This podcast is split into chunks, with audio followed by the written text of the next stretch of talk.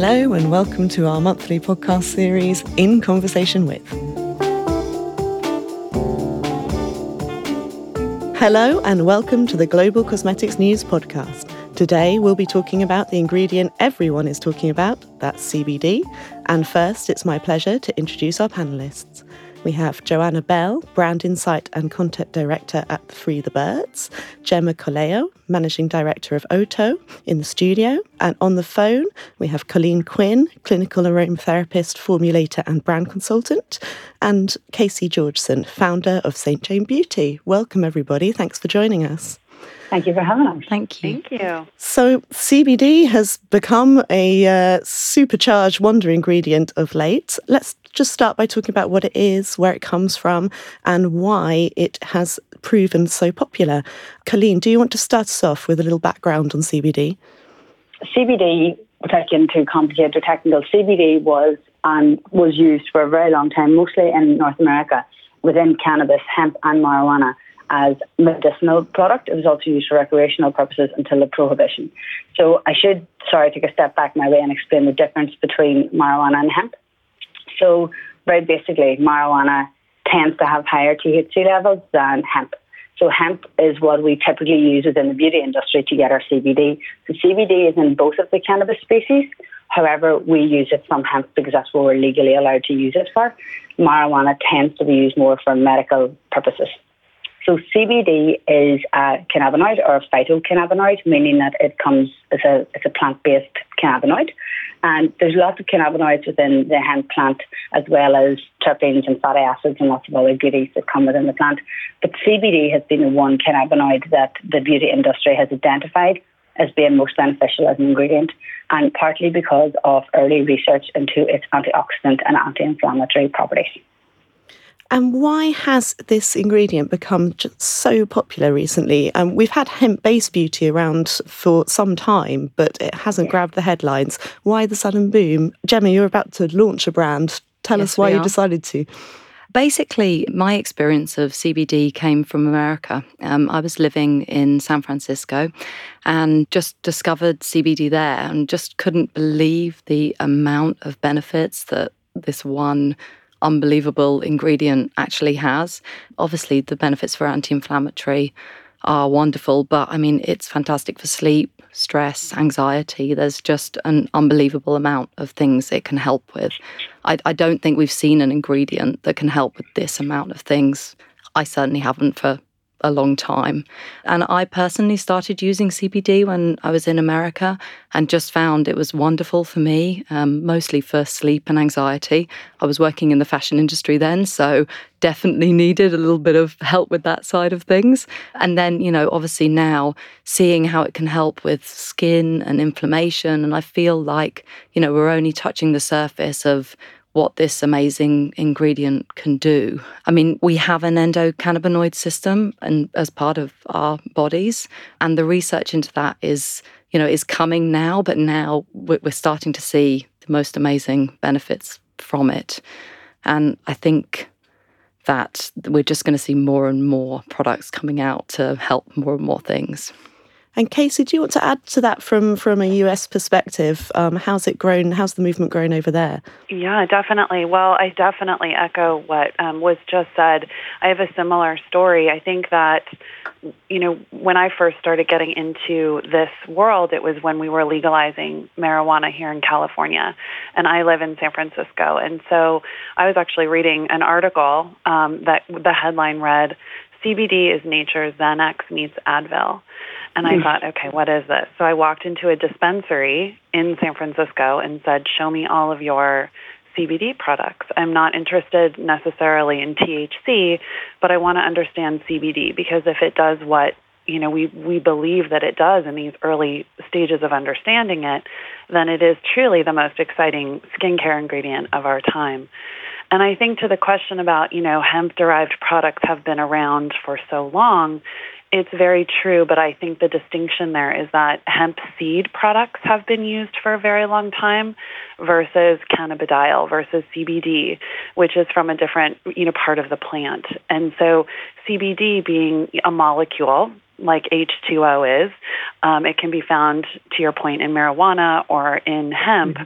but we're just starting to understand, you know, the benefits of pulling out the CBD with the other cannabinoids and terpenes from the hemp plant or from the marijuana plant, hemp being low in THC, which is why it's more legal and easier to use in America and is protected now under our Farm Bill it's being understood as a wellness ingredient, and and we're starting to learn uh, more and more about the benefits of of the the ingredient in skincare. And so I think we are just getting started, and there are you know so many studies that are in progress now, but the groundswell of anecdotal evidence and passion for the ingredient in the past couple of years as it's risen in popularity shows that it's it's just getting started. And let's talk about that because uh, with the sort of boom in CBD of late, there has been a lot of claims flying about about it. Can we substantiate those yet? I mean, is it what can we actually say are the beauty benefits of CBD that are backed up by data right now? And what are we hoping to say in the future? Joanna, do you want to talk a little bit about that? Well, interestingly, Free the Birds is an agency and we specialise in healthcare and beauty branding. So it's interesting for us because it's come onto our radar in the last, say, year and a half as in something that big business really want to get a hold of and that's OTC big businesses healthcare as well as the beauty side of things.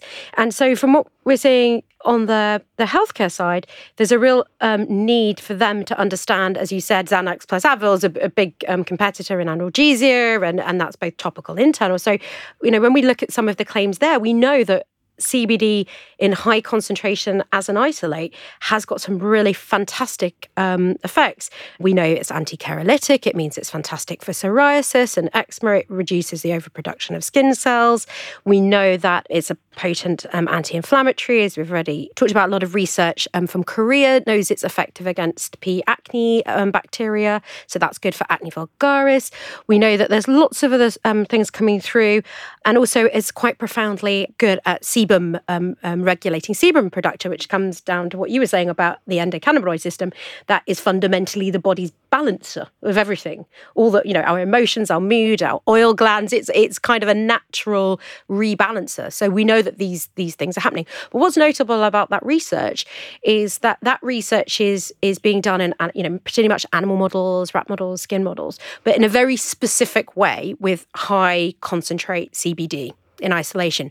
But that doesn't necessarily translate directly through to what we know in the real world on skin because of yeah, I think we've already alluded to that what, what what product are we actually talking about when we are saying a CBD oil or a CBD product? What proportion? How is it applied when it's sublingual through the body versus through the skin? So there's still a lot of evidence needed in real world environment compared to say the lab research, which is incredibly promising, which is coming back to why I said working with healthcare brands, they're really concerned. Because, you know, there's all these amazing properties that it can have in the health benefit space, but yet typically the products coming out aren't going through these onerous medicine barriers. So they're kind of seeing some of their um, their market taken away. But they but if you imagine the competitors aren't doing, say, the same rigorous, you know, getting them licensed by the FDA, or for example, in America. So it's really interesting. Colleen, do you want to add a little bit about um, what CBD, perhaps CBD oil, we should we should add, brings to a, a beauty formulation? What what is it bringing to the table? Yeah, I will. But just actually to pick up on that research piece, the the I completely agree with the with the girls. The amount of anecdotal evidence that's out there is undeniable. And you know, yes, clinical studies will come in time, more so now because of the Farm Bill was passed in December. But we really are relying on anecdotal evidence. But you know, when you work in this space and you see the results with the with the ingredient, it's really hard to you know you're not going to argue with it basically. But our scientists definitely want research and they're working on it. There's one particular scientist who's based in Vermont, um, called Ethan Russo, who's a fascinating doctor, and he's studying it in terms of reducing cancer tumours. Now his research is very early, but the um, early results he's sort of slowly publishing, quietly publishing, are fascinating. But in terms of how it affects a beauty formulation, is very interesting. We I always find there's like a really positive and a slightly concerning element of it in beauty in that we ideally there's no there's no no one has ever been able to give us that effective ratio. So no one's ever been able to say to us, you need to have 0.2% of CBD or 2% or 20% CBD in a formulation for it to actually be anti-inflammatory to a level where it will make a difference to, say, cold feet or make a difference in a wellness product to lactic acid buildup in a joint. So we don't have that that number. Now, I'm confident that number will come with research.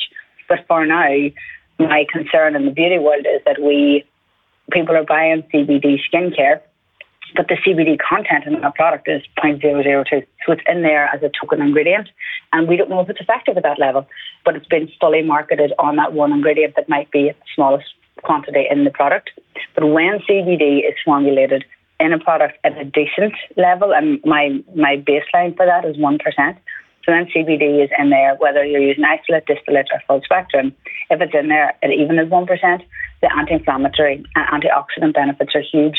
But the other side of that is that when I see it in a beauty formulation that's taken internally, with like in a tincture or in a novel food product, it's even more anti inflammatory and even more productive for sleep. So, Gemma, do you want to tell us a little bit about how you've navigated that sort of difficulty of, of there not being quite enough data to support what formulation are you using? Absolutely. So I think, you know, this was one of our major reasons for starting Oto. Um, when I came back to um, the UK, I went out to buy my CBD products, and ultimately, a lot of the products that were out on the market did not contain enough CBD to ultimately have an effect. And you know, there's a huge risk that it will become a fad if if products just don't put enough CBD in. Um, and I think it's such a shame because ultimately, you know, these huge benefits that people can have from CBD, uh, you know, they might not realize. They might try it and they might think, oh, it doesn't work for me, or, you know, oh, this is rubbish, but actually they're probably not getting enough CBD. So I think that was one of the main angles that we went at it from. You know, that was what we wanted to make sure that we made products that had enough CBD in that they would actually work we are lucky enough to have two scientists in our team. So I'm not going to talk to the science because I'll get it wrong. um, but they have basically analysed all the data which is out there. And there is a lot of data out there. You know, if you look for it, you, you can find great data. And we've come up with an amount that we believe will work for people. Um, so you don't have to muck around with, you know, putting a couple of drops under your tongue or, you know, trying this amount or trying to work out what your weight is to use this amount that, you know, might work. Um, we just say this is the amount that we believe will work. And basically, once we develop that amount, we then have backed it up with our own trials. I think ultimately, we have to be trying these things ourselves and really believing that they are going to work. Um, so we've done two rounds of consumer trials now with our Oto oil, and we've had absolutely fantastic results. Um, I think 83% of people found that they had improved sleep. 86% of people reduced stress and anxiety. Who experienced fatigue felt that they had better energy levels this week, my mum rubbed it on her face because she, her eczema is really bad on her face and woke up the next morning with no eczema.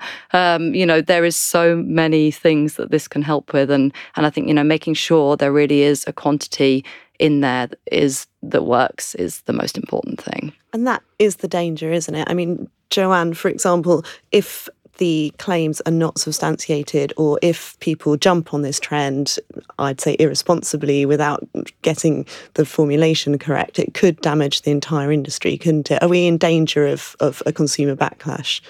It's interesting because I think we, we briefly discussed before, which was around the difference in the market, say here in the UK versus America, and how it's it's been a kind of a as we said about the offshoot of the legalization process of marijuana. So there's been a lot much longer process of people understanding um, CBD, THC, and how that might work. In the UK, what's happened? It's been very underground, and and I was saying it's kind of it's amusing. There, there's almost no kind of cool factor when a lot of the people have been driving the trend here have been like the Paulines and the Shirleys, uh, the baby boomers, because they've been using it for their arthritis or pain or injury. So it's it's really interesting. It's come from a very practical place here. And I think there's an understanding, which, and it's come out of Holland and Barrett. It hasn't come out in a kind of, you know, cool, edgy place. It's come to the first retail position as a very traditional um, health food retailer. So it has credibility by being there and in health first. But what we've noticed is that there are so many you know, particularly the big businesses jumping on the bandwagon. I'm thinking of um, perhaps Kiehl's or perhaps Origins that are using, they're saying cannabis sativa oils. I think Herbivore are doing it as well. It's hemp. It's hemp seed oil. It's not CBD. And I think that interestingly, it's almost like, you know, we're living in times of transparency where consumers, you know, we talk about skin intellectuals, know what hyaluronic acid is. They know what ascorbic acid is, vitamin C. They know that anything that looks like a kind of fakery or a fob off actively makes people have a backlash against that. Why are you, you know, we live in the times of the ordinary and the INKEY List. This is a time when people are very capable of looking these things up. And I feel like big brands jumping in on it in that bandwagon way actively could have a backlash. But then the interesting thing is where transparency works, that smaller companies like Oto or St. Jane, you know, that are really, really clear and transparent about their evidence, about what they're putting in, if they can certify, if they do their lab tests, if they can be very, very clear, then I think the best will rise to the top. I think I think then it becomes something that but that's the but I guess this is the thing. It's the same with all skincare beauty brands now. It doesn't matter how big you are if it doesn't feel honest open transparent if there's any hint of like whitewash or greenwash or any kind of wash people are increasingly moving away. They don't like being hoodwinked. So i think that, that, that there is this danger of it being a fad if they're doing but i also think that we that consumers are very savvy now. And those that play to that savvy nature of the consumer will reap the benefits. You said, you know, it's a decent ingredient, it has amazing potential benefits. So those that do it right and do it respectfully of the consumer, I think could reap huge rewards. Casey, do you want to add to that? Definitely. No, I think that it is so true. I think transparency, authenticity, and the education around the type of um, ingredients that you're using, the type of CBD, meaning isolate, distillate, full spectrum, the levels are critical you know, there is a lot of questions still around concentrations, but I think, you know, we, with St. Jane, we formulated in our luxury beauty serum with 500 milligrams because we wanted to make sure that we were giving what we felt was a dose, eight milligrams per dropper in every application, because we wanted people to not have the 0.1% that other brands were offering. And I think also messaging that we are full spectrum, which means that we're taking all of the other cannabinoids from the whole plant, infusing that into our formula. I think that's important. And I think that as this industry evolves, the consumer is going to become more educated and more savvy. Right now, I think there still is a lot of misinformation to the point about some of the big brands taking advantage of the term cannabis sativa on their INCI list is going to change. And this, this the consumer is going to become more savvy about, well, okay, I may not need full spectrum for my skin, but I'm interested in isolate, and they're going to understand the differences.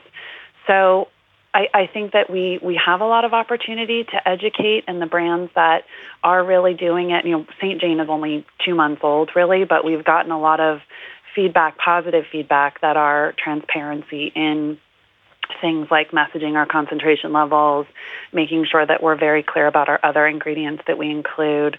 We're organic, we're eco certified, and we also will provide our lab results if anybody wants to see them because I think that's important too. It's almost like we're formulating, you know, we're formulating with a wellness ingredient, but it borderlines medicinal. And so we want to make sure that we're communicating the right levels, that we're testing our products and our levels are accurate. Um, and I think as, again, as the industry evolves, consumers are going to become more savvy. Retailers are certainly becoming more savvy. And um, it's going to be a very critical piece of the puzzle. Let's talk about product because up until this point, it's been mainly a skincare ingredient, but now we have a mascara from Milk. Um, I got an email this morning about a fake tan. We have uh, candles, bath bombs. What what is CBD bringing to these different categories, and is it actually bringing anything to the table, or is it something that is being included because it's a buzzword right now? Colleen, do you want to let us know about that? Yeah, um, it's an interesting question. Um, I'm not very diplomatic on this one. I think that There's no need to be diplomatic. Everyone's grinning here. yeah, okay, that's good. Um, so let me word this diplomatically and politely. Um, so I think that when it comes to I think CBD, like any ingredient, if you want to, if you want to look at it at a beauty ingredient, it absolutely has a place and a home in certain SKUs and certain skincare. I cannot understand the benefit of putting it in certain things. And obviously, as a brand and a marketing team, especially if you're a marketing team, and with all respect to all brands out there, uh, if you're a brand and you're you're you're building your brand up from a marketing point of view, you're absolutely going to use CBD because that word is going to sell today. In today's market, CBD sells. So of course they're going to put it into skincare where it may where it's not relevant, and which is a bit silly because CBD is expensive. If you're buying good full spectrum CBD, it's expensive. So it's not the best business decision if that CBD isn't going to be beneficial, i.e., an official moisturizer. Or do I get that if a brand makes a line and they have a CBD line and they have a cleanser, and eye cream, facial mist, and moisturizer the whole way through, I understand that. But creating a product where CBD is in the mascara confuses me. CBD and cannabis as a whole is very good for eye conditions, um, and it's been used quite quite a lot in America for eye conditions like glaucomas and things like that and even cataracts to ease the, the pain of cataracts. But that's not what we're dealing with in mascara. Mascara is a, a beauty product to enhance our eyelashes. So I, I never understand. Like this I've never bought a CBD mascara.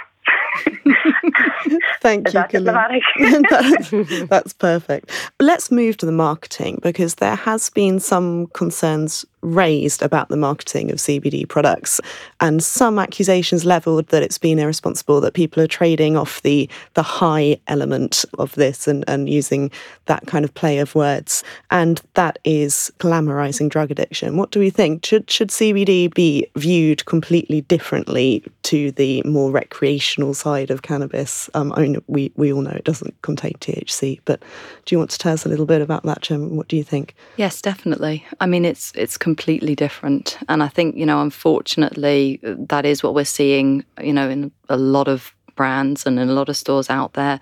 You know, people are still very much in this cannabis culture, green leaves and getting high. And ultimately, that is not what this ingredient is about at all. In fact, it's almost completely the opposite. It needs to be a wellness ingredient. You know, it needs to sit in wellness and beauty. The benefits are out there and you know, people are starting to get on board with that. And I think, you know, what we're going to see is a move, you know, very similar to what's happening in America, where people are, you know, it's going to be in a lot nicer products and people are going to want to be using it. I mean, one of the reasons for starting Oto was to actually invent products that people really want to use and that can become part of their lifestyle and you know it's it, it are enjoyable to use and ultimately benefit people. Um, and i think that is the kind of move that we're seeing in the us and that is what is going to happen in the uk with time and education and the right brands coming forward with the right products. Because that is one of the interesting elements of, of the CBD trend is that previously when we talked about hemp in beauty, I mean, hemp is always going to have a sort of hippie association. It's kind of your 70s Yeah. um, thing. But CBD, on the other hand, the CBD brands that I've seen coming out are extremely prestige, premium. They, they have a much more expensive positioning. Joanna, do you want to talk to us? Yeah, it's. I think it's quite interesting because I think this is actually something that reflects the entire move of the kind of green, clean, organic beauty. What what was a kind of selling point to be an organic or green brand? And you know, you kind of immediately think to a certain kind of homespun, hokey kind of uh, both packaging and what you might expect a lot of glass very rustic looking etc that doesn't cut the mustard in green anymore. So you know people want to use efficacious beautiful products that look lovely on their shelf. And that level of sophistication within the organic and clean beauty market i think it it's just that CBD has gone through that very quickly it, because it's arriving into a marketplace where organic and certified and all this stuff looks fantastic. So coming in and that very rough hewn hemp high vibe, which might have been fine 10 years ago, just it looks appalling. so, so I mean, so very interestingly, I, I had a look around this, the shelves, some beautiful shelves. And, and to be honest, most of the, and I mean the CBD rich products, I do not mean the ones that are kind of masquerading as CBD, but the, you know, and I, I don't know if this is they kuss and kuss. I don't know quite if that's kush and kush, but um, and also like Vertly and um, Hora and St Jane and Lord Jones, and these are beautifully designed products that would they do not look like um, hemp. They do not look like CBD. They look like beautiful brands. Um, skincare, a lot of white, a lot of monochrome, a lot of copper detailing, a lot of gold detailing. Very elegant. Some apothecary, but the sophisticated apothecary, think Kiehl's, etc., not the homespun look. I don't think that CBD brands have much of an opportunity to be unsophisticated now because the wider natural market has an expectation of sophistication and authenticity, and also just to add a brand story over and above the ingredient. And I think that's the difference. So when you look at Hora, I can only imagine they've got a pyramid um, logo. I imagine it's alluding to something to do with Egypt, and there'll be some elements to that in their brand story, I'm sure. And and uh, and likewise with Oto, I've, I've had a look at some of the products. They look beautiful, and and they have uh, therapeutical elements as well. So I think it, the, the the level of sophistication where CBD has to land now, if you're launching now, is just infinitely higher. Full brand story, authenticity, transparency transparency, as we talked about. No hokey. well, Casey and Gemma can tell us a little bit about that. Casey, do you want to start telling us about um, how you thought about positioning when you were putting together St. Jane Beauty? When I walked into that dispensary, it struck me when I asked for all the CBD products, they were all very crunchy, very hippie, and didn't feel like they were developed kind of for me. So my background is I, I used to develop all of the exclusive brands for Sephora. So Marc Jacobs, Elizabeth and James, Marchesa, Disney princesses. And there was a level of luxury that we always applied to everything we did. And so walking into that dispensary and looking at the CBD, you know, on its own, I was like, wow, this is a very interesting ingredient, but there were there weren't any real luxury brands available. And so when we approached St. Jane, we wanted, you know, it's the innocent side of Mary Jane, which is where our name comes from, St. Jane. And also St. Jane was an actual person who lived in the 1500s and she was given sainthood for healing people that society wouldn't otherwise touch. So the very old, the very sick, the unwed mothers. And so we really wanted to create sort of a healing, wellness centric approach to beauty with luxury as the overarching, you know, vibe of it. We didn't we felt like you didn't need to compromise luxury to experience CBD.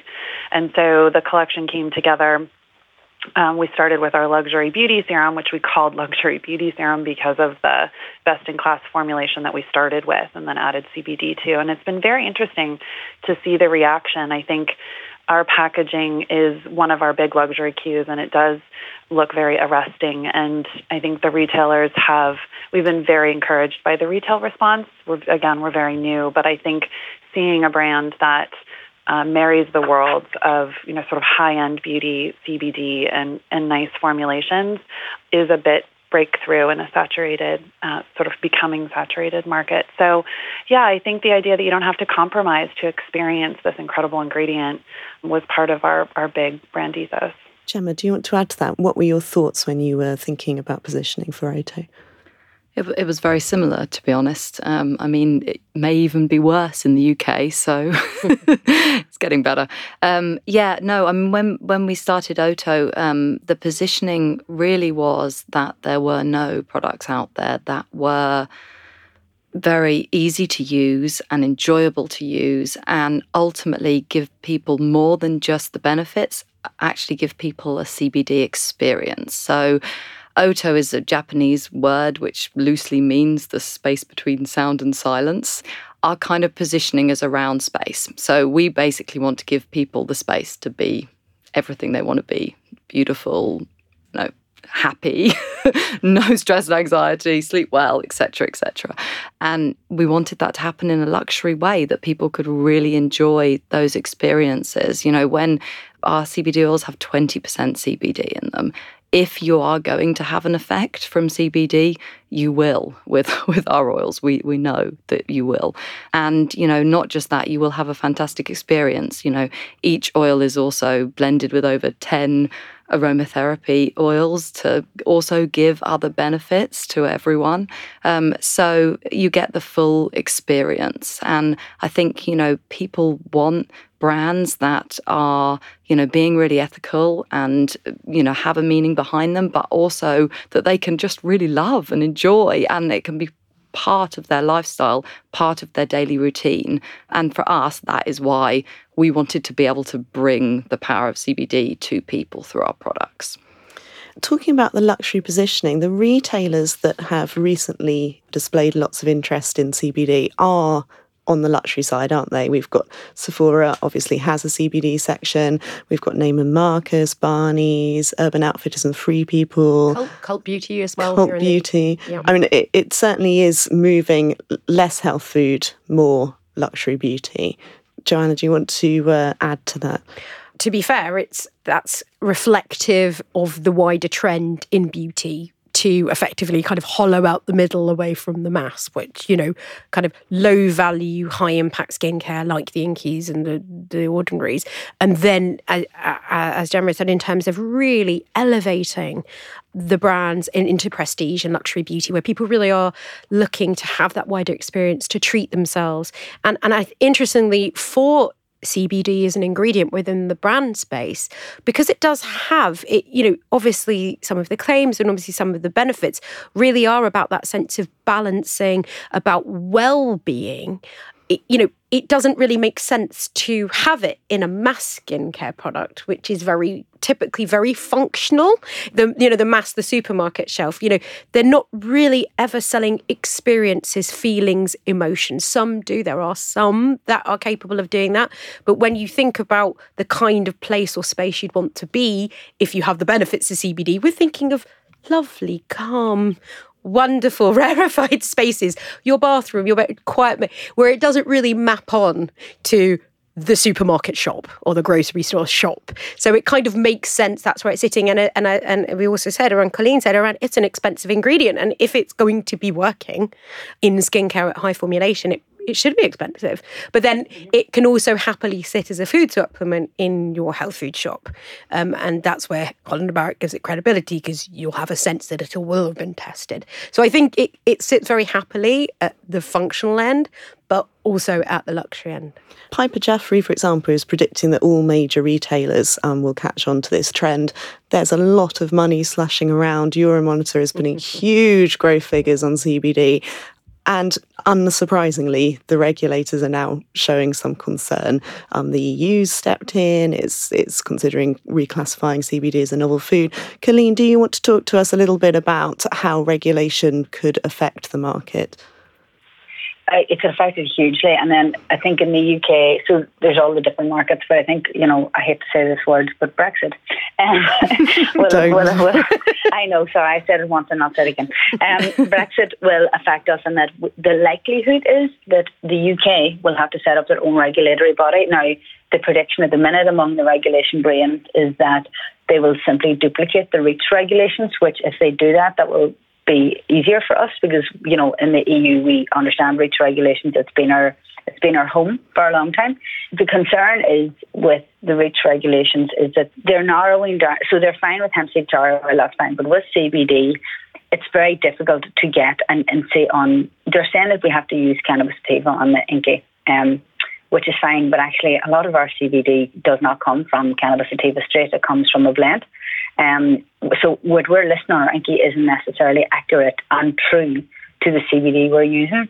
So I kind of feel that the minutes regulations, brands are having to, they're not wrong, but they are forced to sort of state something that's not true to their, their actual ingredient and their brand.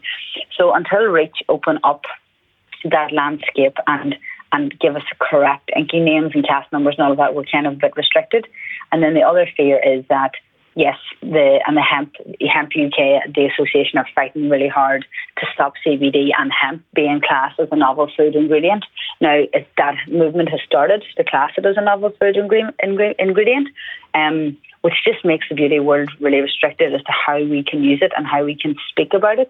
So it kind of it makes our marketing and our messaging difficult, but it also makes our actual compliance very difficult. But it's so early, it's just a matter of watching the space and seeing what happens, and also watching what the UK do from April onwards. Let's talk about development of this because, I mean, uh, my understanding, although I, am not a scientist, is that there's uh, 483 compounds and counting in the cannabis yeah. plant that could be used.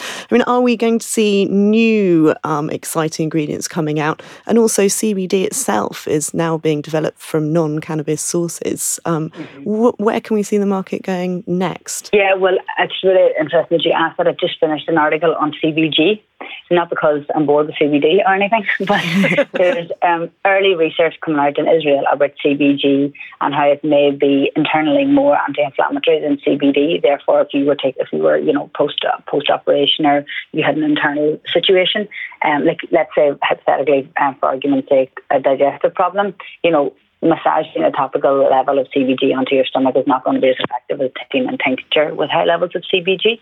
So there's new evidence that CBG could be more anti-inflammatory, and I've always thought the argument that CBD is absolutely amazing as a cannabinoid. It's one of the most powerful can- cannabinoids. There's no taking that away from it.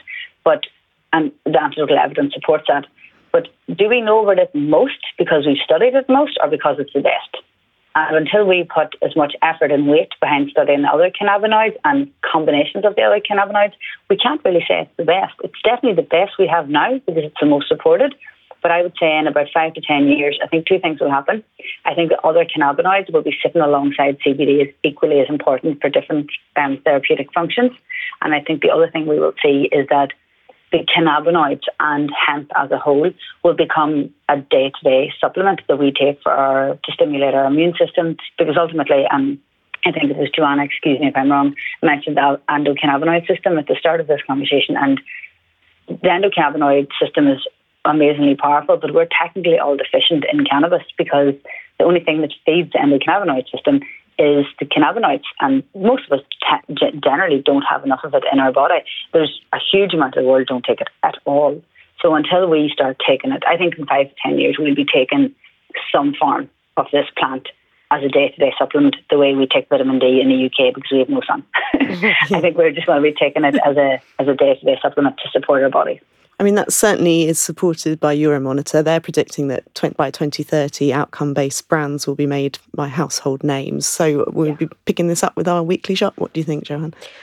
Absolutely. And I, and I think the the conversation about the regulatory environment you said we've been kind of forced into kind of declaring things on the INCI that isn't quite correct. I think that having clarity in the regulatory environment and to have some system of grading and testing that is, you know, something similar perhaps to SPF that is kind of really across the board um, in terms of the efficacy and whether that could be, um, you know, different cannabinoids in compound or isolate. You know, it, it, that transparency, getting to that place, enables the kinds of claims to be made by brands. And I think one of the things that's been very useful in healthcare has been where you are unable to do full clinical trials, which cost millions and millions of pounds.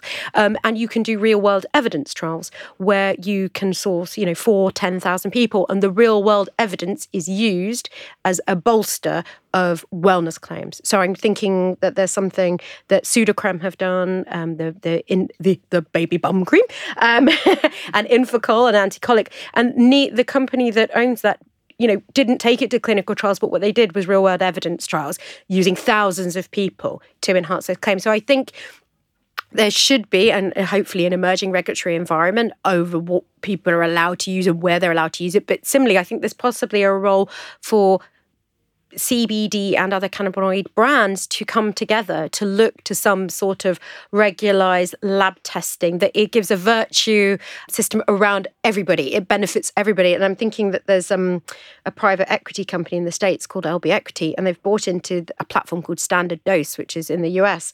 They do their own lab tests. The company's products that they sell will do their own lab tests. They're very transparent.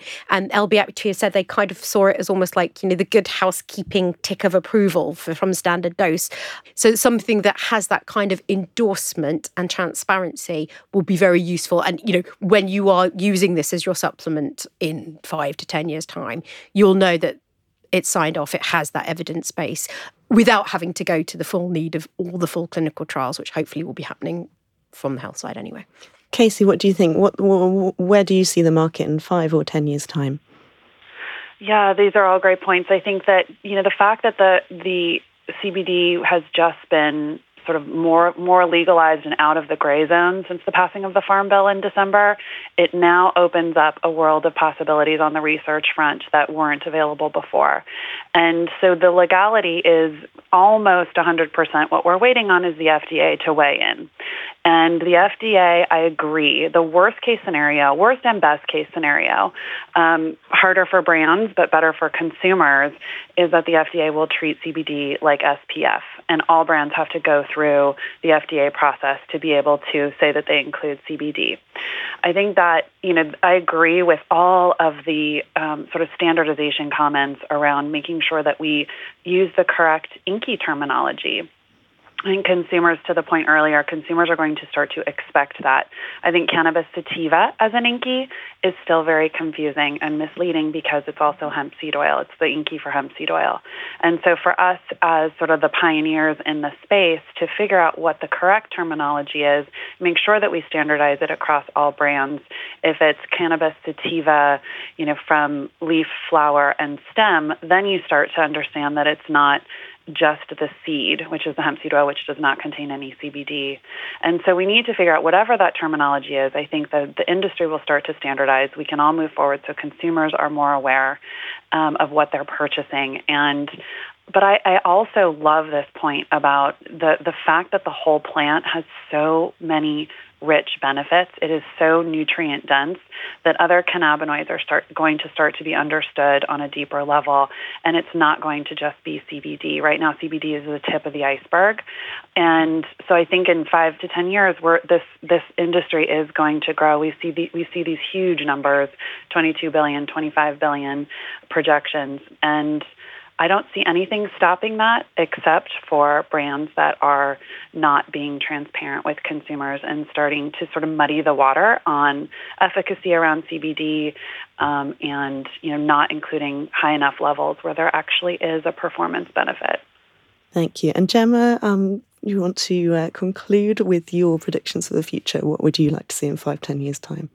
Well, hopefully we'll all be a lot calmer, sleeping better, have fantastic skin.